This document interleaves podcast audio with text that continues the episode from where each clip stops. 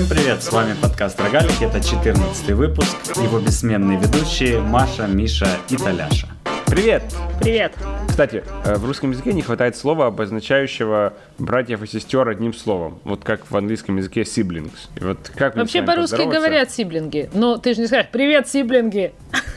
Ну, сиблинги это, да, это что-то из Какой-то лесной народ. Да, лесной народ, сиблинги. Кто блинги? Дорогие слушатели, мы сегодня являемся заложниками предыдущего анонса, поэтому сегодня мы будем говорить о творческой энергии. Я скажу, почему я в прошлый раз предложил эту, эту тему. Я общался с нашим столиком общим знакомым, и он мне сказал, так, по душам, это было там уже близко к, к рассвету, вот, и почему-то разговор зашел о Толике, и он говорит, Толику нужно обязательно петь нужно обязательно, чтобы выходила его творческая энергия. Я знаю, а, что если он этим занимался профессионально, если он хотел создать свою группу, значит, это в нем живет. И раз он сейчас это не делает, э, это он подавляет. И ему нужно обязательно найти выход, э, иначе оно будет внутри сидеть и делать его несчастным. И у меня не было возможности тогда Толику позвонить. И вот я хочу спросить у тебя, Толик, Толик, делает ли тебя несчастным то, что твоя творческая энергия, которая в тебе, по словам этого человека, сидит и живет, э, и что она не выходит? Вот э, делает ли это тебя несчастным? Или, может быть, э, наоборот, перекрестился, когда закончилась музыка, и, и теперь спокойно не думаешь об этом? Мне кажется, мне очень сильно этого не хватает, но тут есть нюанс. Приведу в пример нашу бабушку Люду, которая всю жизнь проработала в консерватории и была отличной фортепианисткой. И я ни разу в жизни э, не слышал всерьез, как она играет на фортепиано. Э, там слышал только за закрытыми дверями э, какую-то там разминку. Я никогда не понимал, почему так происходит. И когда я задавал ей этот вопрос, она говорила, что она стесняется, потому что у нее уже как бы техника не та, пальцы уже не те, и поэтому она стесняется играть, потому что она знает, как она может, как она могла играть, а сейчас она так играть уже не может. Я только сейчас начал понимать, э, что она при этом чувствовала, потому что я, когда начинаю петь, у меня абсолютно уже не тот вокал, который был, и чтобы восстановить этот скилл, нужно потратить э, грандиозное количество усилий, поэтому я этим, ну, как бы надо, надо решиться, чтобы этим заниматься, и это надо там серьезно провести над собой работу. Я пока не могу к этому сделать подход, но в целом мне не хватает вокала, я бы с удовольствием пел, если бы мог петь как раньше, э, пел бы уже сейчас. Представляете, каждый наш выпуск бы тогда начинался с э, Толика какой-нибудь песни. Я э, теряюсь между желанием закатить глаза и всерьез над этим подумать. Ну давай ты сначала закатишь глаза, а потом подумаешь всерьез. С, давай я сначала подумаю всерьез. А, мне хорошо понятна вот эта вот э, мысль о том, что э, скиллы уже не те, и например, вокалом надо действительно очень серьезно заниматься для того, чтобы этим заниматься всерьез. Но при этом у меня есть две мысли на эту тему. Первая мысль — это то, что творческая энергия это что-то не очень привязанное к конкретной деятельности на самом деле. И э, нельзя заниматься всем вообще в жизни, вообще всеми занятиями. Поэтому в каком-то возрасте действительно приходится выбирать, что становится основным занятием, а что становится хобби или для расслабления, для удовольствия и так далее. Свою творческую энергию вполне можно прилагать к своему основному занятию. Либо выбрать такое занятие, куда это прилагаемо. Нет, подожди. Слушай, ну, конечно, если в тебе есть э, что-то творческое, оно находит выход в том, что ты делаешь. Даже если это напрямую не связано как бы с творчеством. Но здесь был конкретный вопрос про Толика вокал. Вот здесь как бы, видишь, человек, который Толика знает не так близко, как я, его боль прочувствовал гораздо четче, чутче, чем я. Потому что я как бы так это не, не осознавал. Мне кажется, я так это осознавала и про Толика, и про себя. А, просто я в какой-то момент э, ну, с какими-то частями своих э, творческих идей попрощалась. Было не очень, ну, скажем, радостно, но при этом не ужасно. Поэтому, наверное, я так к этому спокойно отношусь. Ну, я не могу сказать, что я как бы забросил идеи к этому возвращаться. Я там частенько беру гитару в руки и чего-то себе попиваю, но это совершенно... И тихим голосом поешь. Да, да, да, да. Но это совершенно не то же самое, что, что было раньше. То есть и, и по ощущениям э, от этой деятельности, и ну, по скиллу, естественно. Блин, ну я, во-первых, не осознавал, что с вокалом э, так же, как и с любым другим скиллом. У меня как бы э, в, в пандан твоей истории про потерянные навыки вокала есть только история про то, как я разучился играть в Call of Duty. Я, я думал, французский язык. Ты знаешь, просто французский язык, он же никогда не был в удовольствие. И поэтому я его забыл, и слава богу. Ну вот, вот из вот этого. Маш, Ау. Ну давай поговорим про твою творческую энергию. Как ты решила закрыть этот шкафчик? А я ведь сказать, не закрыла, будешь... Мишенька, вот в чем фишка. Я же не закрыла этот шкафчик. Я нахожу свою профессию достаточно творческой. То, чем я занимаюсь, требует от меня, ну, в общем, ежедневного какого-то творчества. У меня вполне есть пространство для реализации своих идей. И при этом я не осталась в кино. Э, я не осталась в кино ну, достаточно осознанно, потому что это требовало большого труда, который совершенно не окупался ничем. Ну вот вопрос. Ты же когда шла в кино и когда туда попал, ты же осознанно шла? Тебе, тебя манил этот да, мир? Да. Так. Я просто считаю... И, и ты в нем как бы не разочаровалась? Почему? Я в нем разочаровалась. Почему? Я в разных вещах разочаровалась в кинематографе в целом. Но в частности потому, что я почувствовала на себе, что это достаточно сложная физически работа, которая, кроме творчества, подразумевает огромное количество э, ограничений физических, очень много работы на ногах, очень много отсутствия какой-то конкретики в планах э, и не очень много денег. И взвесив как бы это не как хобби, не как увлечение, не как то, что мне просто нравится, а как работу, я поняла, что как работа э, это не очень подходящая деятельность для меня. Какой бы она интересной не была, потому что она интересная. Но просто, когда ты занимаешься э, хобби или когда ты чем-то занимаешься в удовольствие, ты не взвешиваешь э, как бы все за и против. Деньги, время. Ты же занимаешься этим в свободное время, это хобби, это тебе интересно. Когда ты начинаешь заниматься профессиональной деятельностью, э, ты еще немножко другие подтягиваешь э, критерии оценки этой деятельности. И тогда э, некоторые вещи ну, проваливаются. Ну хорошо. В отличие от меня, и у тебя, и у Толика, было в какой-то момент жизни стремление профессионально развиваться в творческой профессии. У, у Толика это вокал, у тебя это кино, и вы оба отказались как бы от этой деятельности профессионально. И вот теория того моего знакомого, который об этом говорил, а, она заключается в том, что если человек думал это делать профессионально и посвятил этому какое-то время, то у него как бы это поселяется внутри, и потом ему приходится это давить в себе. И это вырастает в какие-то, какой-то дискомфорт, который человек может даже не осознавать. Из-за чего? Но вот он из-за вот этого. Из-за того, что в нем развилось желание творчеству посвятить профессию, а потом как бы жизнь распорядилась иначе. Ну, я тебе скажу так. Я видела таких людей, которые не смогли без этого жить. И я когда встречаю таких людей, потому что у меня есть, э, ну, это одна из основных тем, с которыми я с клиентами работаю на самом деле. И это результат э, моего похода в ВГИК. Результат моего похода в ВГИК это, э, ну, скажем, немножко углубление в тематике, в которой я работаю с клиентами.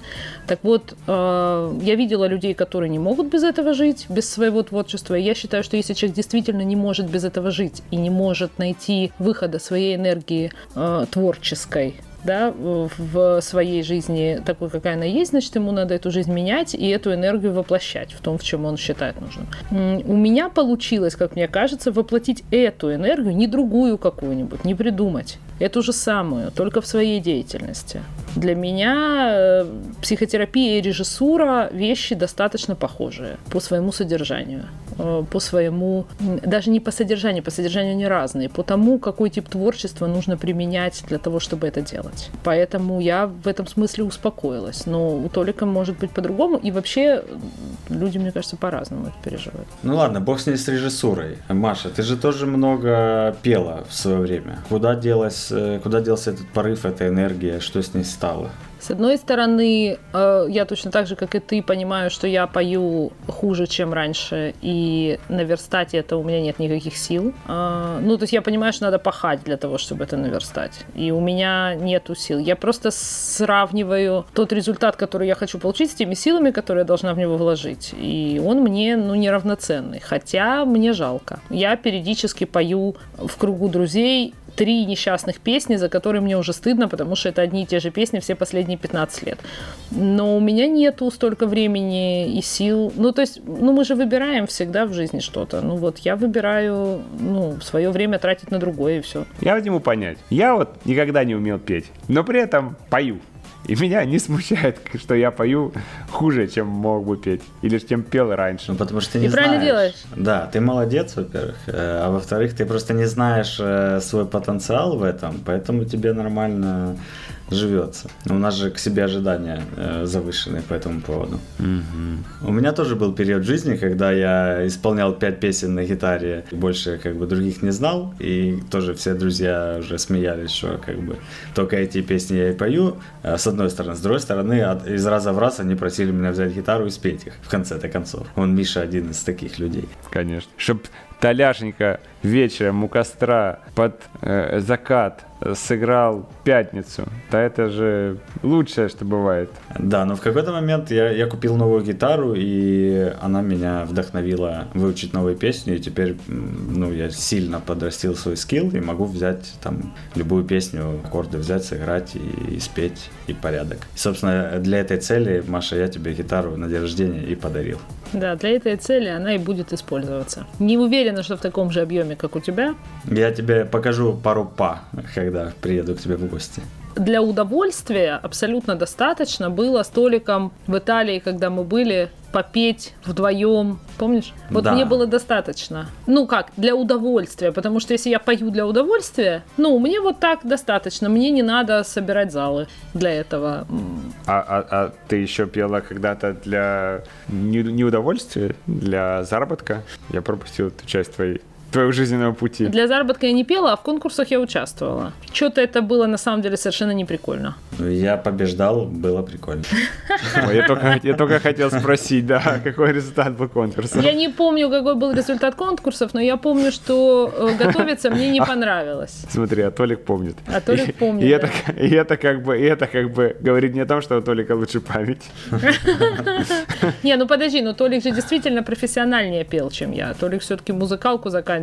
Ну, и 10 много лет, я же эстрадный нет. вокал, 12 баллов в Вот. аттестате. Видишь, молодец какой. А я-то нет. Директор в музыкальной школе плакала, когда Толик выпускался. Так, э, Вот, а я только из-под палки играла на пианино. Так правду, Миша, говоришь. Причем... э, Городская легенда, Типа да. там что-то за 15 или 20 лет э, я второй ученик, который получил 12 по вокалу. Понимаешь? Да, я- такое ставить сложнее, я согласна. Ты понимаешь, в чем дело, что мы- после этого как бы мы обязаны просто, ну, вернее, Толик, ты обязан на, на монтаже добавить э, сюда кусочек своего, может быть, старого выступления, чтобы люди услышали твой Love Me Tender. Это вряд ли. Миша, я же вспомнил, что ты когда-то в своей жизни брал в руки кисть, и как бы она даже касалась э, полотна.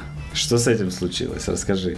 Слушай, ты, эм, ты смотрел Фореста Гампа? Ну, конечно. Он вышел, начал бежать, подумал, если добегу до конца э, города, а потом добегу до границы штата, а потом добегу. Вот у меня с, э, с вот этой вот э, штукой примерно то же самое было. Я подумал, окей, типа я напишу одну картину, потом напишу вторую картину.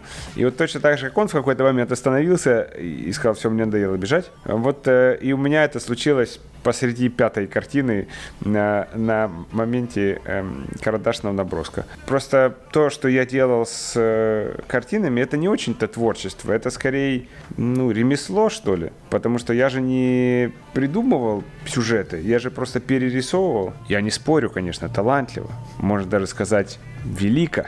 Но все-таки перерисовывал. Вот. И поэтому, и поэтому это я не считаю творчеством. Это скорее как пазлы собирать. Сейчас будет очень плавный переход к э, амбициям. Сейчас, сейчас, подожди. Э, Нет, это хороший переход, но перед этим я еще хочу эту тему чуть продлить. Это, это удовольствие. Да. У тебя ведь получилось настолько э, круто ну, что, что это могла быть э, прелюдия к, э, как бы, к реальному творчеству, к тому, чтобы ты начал э, сам рисовать. И как бы ты уже был настолько к этому близок, как мне кажется, что грех не заняться, потому что я всю жизнь хотел что-то рисовать, и как я не беру, что в руки нарисовать, перерисовать, там неважно, ну, абсолютно не мое как бы мне не хотелось. Толик, поверь мне, э, близость этих двух процессов примерно такая же, как когда ты берешь аккорды из э, интернета, играешь песню и пишешь музыку. Вот примерно вот столько же э, похожести. То есть э, я пробовал. Что же думал? Я не попробовал. Я после третьего, третьего нарисованного портрета, э, перерисованного портрета э, Роя Лихтенштейна, подумал, да я уже умею такое делать. Взял какую-то фотографию и решил э, на эту фотографию нарисовать в, в этом стиле. Господи боже мой, ты не понимаешь. Ну, как бы там глаза на носу и вот это вот все. И это, это совершенно как бы Слушай, ну ты же не, не знаешь, близко, может, вообще не близко. Может, ты бы открыл э, новое течение. Ты знаешь, сколько таких от- открывателей течений, которые не умеют рисовать? Слушай, ну у тебя же есть имя. Ты бы мог этот. Да, точно, точно. На самом деле, ну смотри, да, да, да, да. Ну ты знаешь, э, я читал э, биографию Ричарда Фейнмана, это физик, известный Нобелевский лауреат. Он был одним из ученых Манхэттенского проекта, который атомную бомбу разрабатывал. И вообще книга очень интересная, потому что он э, был очень неординарный человек. Э, называется, вы, наверное, шутите, э, «Мистер Фейнман». Рекомендую всем ее почитать.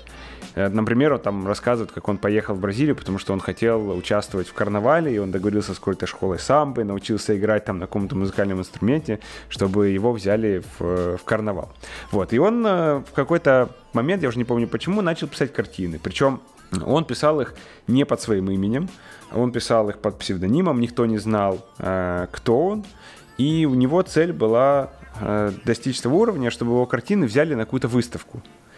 И вот он рисовал, рисовал, писал, писал картины, и через пару лет его заметил какой-то арт-критик, и его картины попали на, э, на выставку, и он уже потом раскрылся, и после этого, по-моему, уже ничего не писал. Ну вот и ты бы так мог, только не, не обязательно скрывать свое имя под псевдонимом.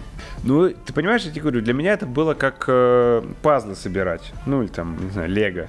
А вот, вот ты сидишь, э, собираешь, собираешь, собираешь, собираешь, потом в какой-то момент думаешь, да твою мать, на что, на что я трачу время? Это бессмысленные кусочки пластика, которые собираются в огромный пылесборник. А, ненавижу. И все. Но ты же не выбросил при этом свои творения? Нет, не выбросил. Но я и Лего не выбросил. А, я когда слушаю, как ты оцениваешь свои а, творения или любо, какое-то свое творчество, у меня возникает ощущение, что а, вопрос не в том, творчество или нет, это вопрос в том, что ты очень амбициозно это оцениваешь. И что ты считаешь это все какой-то ерундой просто потому, что оно, как и Толик, между прочим, э, просто потому, что оно, не знаю, не, ну, его нельзя выставить на выставке, или э, да мало ли сколько таких, или э, ну, это ничего особенного просто ерунда какая-то, даже те же пазлы, например. Хотя э, я не могу сказать, ну, пазлы не знаю, но я не могу сказать, что все равно это все совсем не творчество. Или там вот перерисовывать картины. Ну, творчество. Ну, может быть, ты не создаешь чего-то такого эдакого, прям единственного в своем роде. Ну, почему это не творчество, мне не очень понятно. Нет, подожди, окей, я позавчера яичницу приготовил, она была похожа на кролика. Это творчество? Если ты хотел приготовить яичницу, похожую на кролика, то да. Секундочку, это импрессионизм. Я готовил яичницу, получился кролик. Это как бы, это из подсознания. Нет, Миш, если ты в процессе, если ты готовишь еду, и тебя это прет, и ты, э, и ты начинаешь этим увлекаться, и ты в процессе что-нибудь добавляешь эдакое, или тебе хочется попробовать что-нибудь особенное, чем это не творчество? Я не согласен, потому что это срезание углов и э, попытка как бы под, э, изменить действительность под свои потребности. Потому что творчество, оно не может быть для себя, оно Ё-ё-ё, творчество. Это принципиально не согласие прямо сейчас.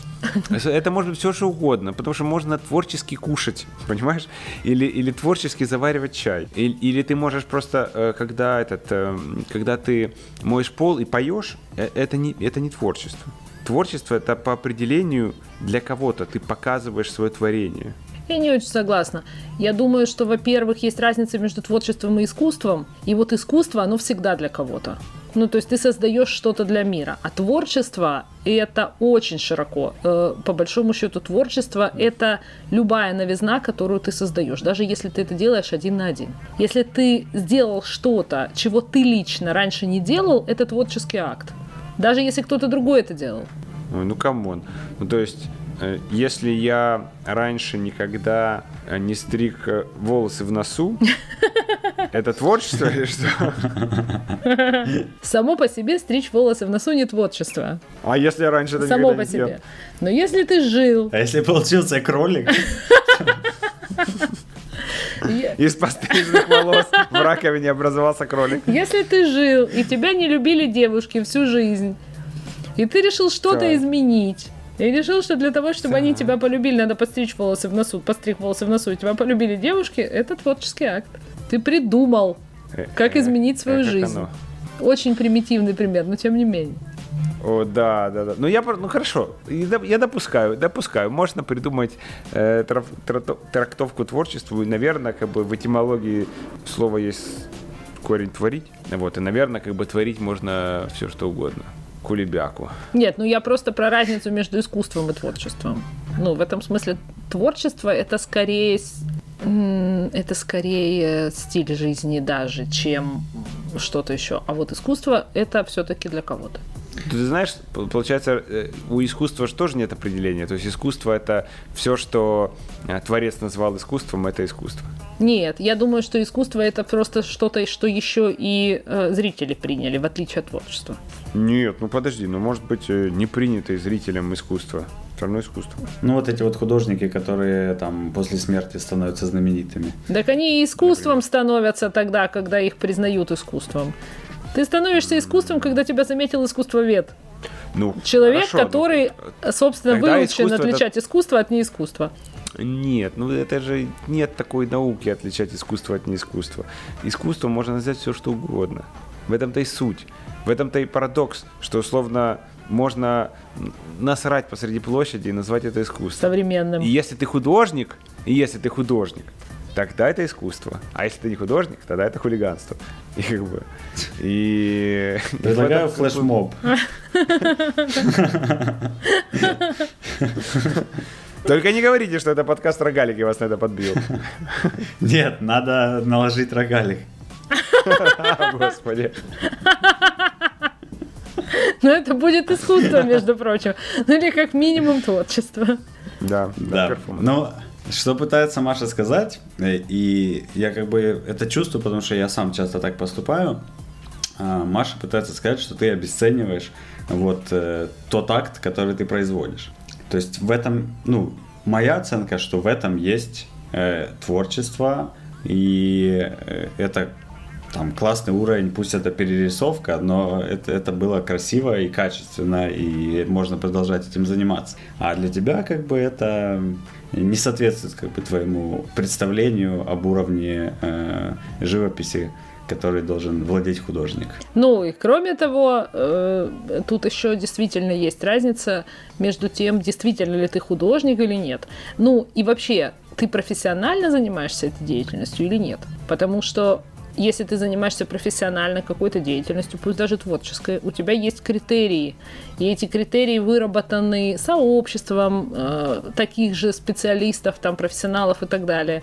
Вот эти 10 тысяч часов, которые надо делать одно и то же дело, чтобы делать его хорошо, да, и так далее. Если ты не занимаешься этим профессионально, это не значит, что не надо заниматься этим вообще. Это не к тому, что мы тебя, Миша, уговариваем рисовать. Это чуть-чуть более общая тема, мне кажется. То есть даже не занимаясь профессионально э, вокалом, вокалом или там художеством или чем-то еще, можно делать это достаточно хорошо для своего уровня, и это будет вполне себе творчество.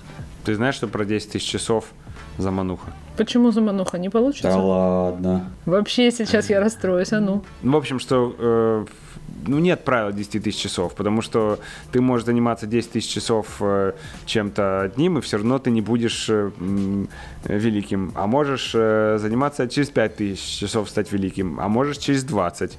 И, а можешь так и не стать. И 10 тысяч часов это просто, это просто как бы сильное упрощение. И там в качестве примера, по-моему, приводятся братья, братья Бетховена, которые занимались у тех же учителей и столько же времени, но э, э, Бетховен писал гораздо более талантливую музыку, даже когда они уже 10 тысяч часов Ну подожди, э, Мишань, отзанимались, а он 10 тысяч часов разговор был, опять же, не о гениальности, не о талантливости и не о том, чтобы стать, как ты сказал, какое слово ты использовал?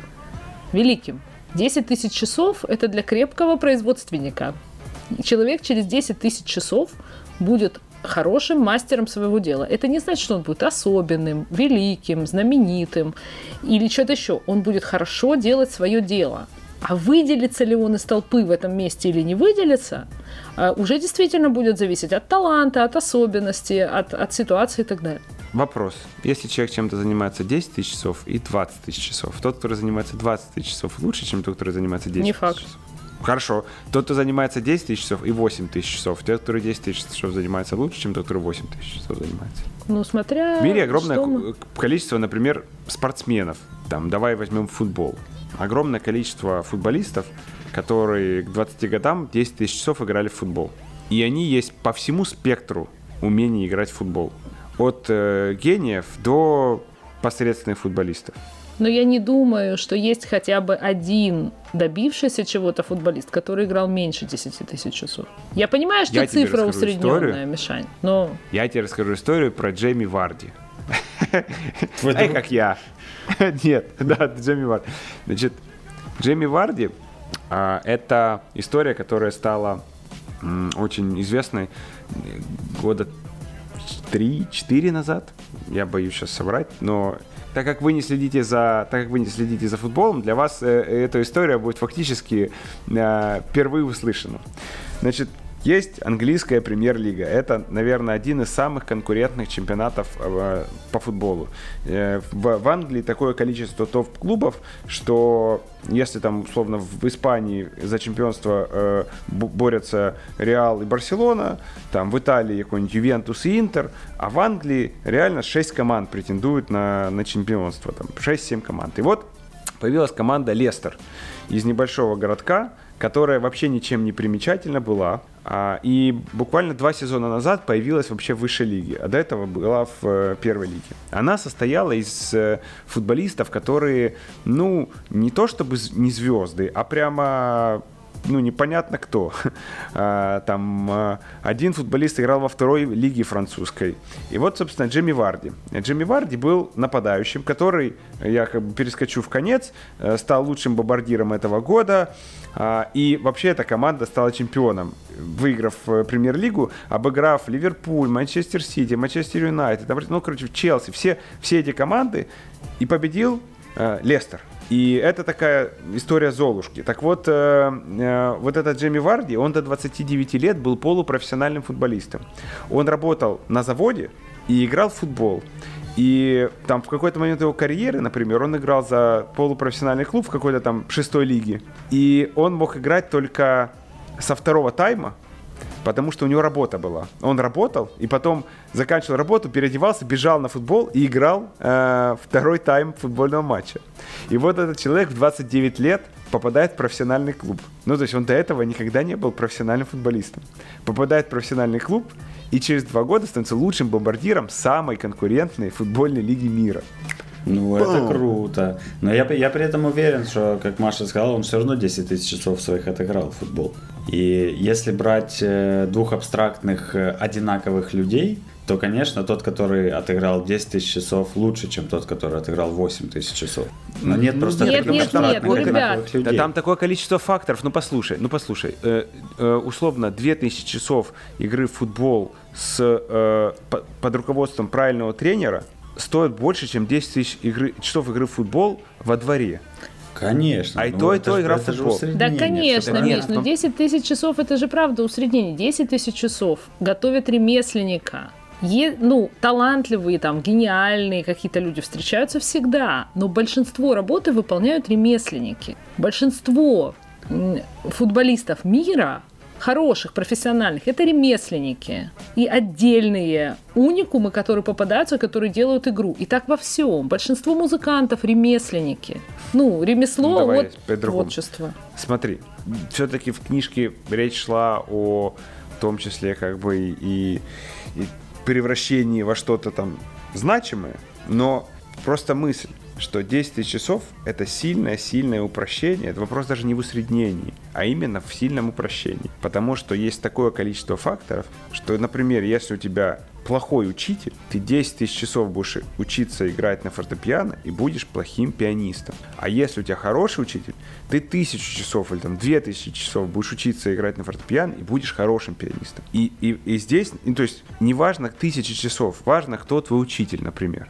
Ну хорошо, но, но когда эта теория появилась, вот такое простое логическое, как бы ее Э, разбитие, оно было доступно всегда. Почему, почему ты сейчас об этом говоришь? А потому что Маша ее упомянула, а я просто как раз недавно наткнулся на какую-то статью, которая критиковала это правило. Ну и вообще э, Гладуола как любителя придумывать правила и подгонять э, данные под то, чтобы это правило э, красиво Слушай, выглядело в книжке. у этого правила на самом деле есть же смысл, э, и он же в другом немножко. Смысл этого правила – это сказать человеку, который начинает профессионально заниматься тем или иным видом деятельности, что ему надо очень много работать, чтобы чего-то добиться. Да, но оно созда... из-за того, что оно упрощает, оно создает ощущение, что это единственное, что тебе нужно. Mm-hmm. Вот ты 10 тысяч, вот ты, если взял какое-то направление, 10 тысяч часов будешь им заниматься, и ты станешь хорошим ремесленником. Bullshit. У меня никогда не было ощущения, что это единственное, что тебе нужно. Ну, я согласен, что у кого-то может ну, наверное. Э, возникнуть да. такое ощущение, да. То есть у меня вообще нет, я не спорю, там, с хороший учитель, 10 тысяч часов правильно делать, а не лишь бы как. А может быть и 5. А это для меня большая разница. Ну, тут не знаю. Для меня э, сама эта идея просто означает, что для того, чтобы стать профессионалом в каком-то деле, надо этим заниматься достаточно долго. Подожди, если бы это правило звучало так, что стать профессионалом в каком-то деле, ты должен очень долго им заниматься. Пфф, окей. Ну тут же, говорится, 10 тысяч часов. И я понимаю, что это даже вопрос не в усреднении, а в том, что это, это сильное упрощение жизни, которое как бы... Э, жизнь не такая простая, и вот эти упрощения, они приводят к тому, что люди, которые как бы об этом так не думают, они вот пытаются найти вот этот простой путь. Ну, наверное. 10 тысяч часов что делать? А условно японские шефы 50 лет э, работают на кухне, там, я не знаю, натирают васаби, точат ножи и варят рис, чтобы э, достичь того уровня, чтобы им, их пустили готовить. Ну ладно, 50 это я загнул, ну 30. Короче, уже стариками становятся шефами. Нечего возразить. Если записать 10 тысяч подкастов, они станут э, популярными и успешными. Ты понимаешь, если мы будем записывать по подкасту в неделю, мы столько не проживем. Нам надо искать другой путь, как стать, как стать, как сделать наши подкасты популярными и известными. Ну, э, замыкая круг, я должен вам сказать, что мы с вами нашли э, выход нашей творческой энергии, потому что подкаст — это творчество. Буя! Ты согласен, Михаил? Нет.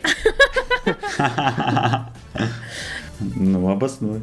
Я создаю драму и конфликт. Ну смотри, э, я... Миша, обосную. создавать драму и конфликт я... это творчество. Я считаю, что я считаю, что для Толика это творчество.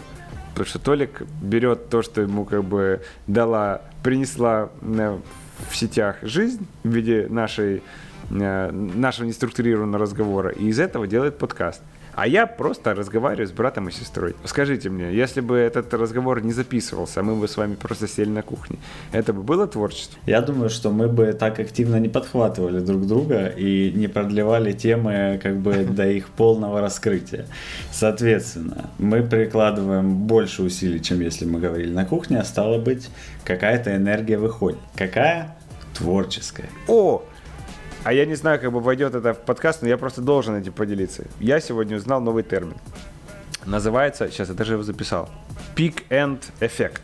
Короче, смысл в том, что из-за того, что человек, а, когда с ним происходит какое-то эмоциональное э, неважно, хорошее или плохое событие, запоминает его по концовке. И поэтому, если у тебя концовка была на пике, то у тебя и все это событие будет запоминаться как э, либо на пике хорошее, либо на пике плохое. Ты, то есть ты не усредняешь свой опыт э, за весь промежуток. И несколько экспериментов, э, я сейчас объясню э, через эксперименты, несколько экспериментов, которые это показывали.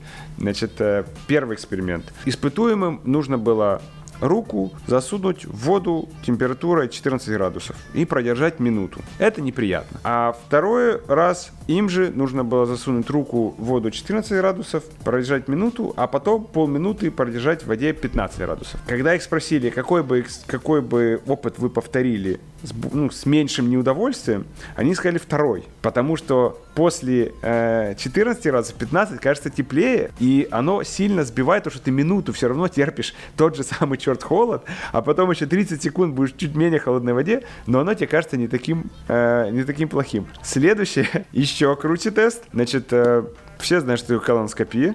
Так вот, эти же ученые в одной из больниц провели эксперимент э, с пациентами, которым предстояла колоноскопия. Части пациентов делали, как обычно, колоноскопию, а части пациентов после завершения процедуры зонд оставляли как бы на месте еще на 2-3 минуты. И это неприятное ощущение, но гораздо менее болезненное по сравнению с тем, когда он как бы двигается и забирает э, материал. И когда потом спрашивали, ну, просили оценить, насколько плохо была процедура, то у тех, которые прошли все то же самое, но просто потом еще лежали э, с зондом в заднице 3 минуты, эти говорили, да не в принципе нормально, терпимо. А те говорили, ни за что больше такое делать не буду. Ты предлагаешь э, этот на монтаже посередине подкаста его врубить просто? Нет, я считаю, что как раз это должно быть в конце, потому что это, потому что это говорит о том, что э, люди узнают новую информацию, и на пике они подумают, какой у нас крутой подкаст, я узнаю столько нового. Спасибо, что послушали, друзья. Всем пока. Пока. пока.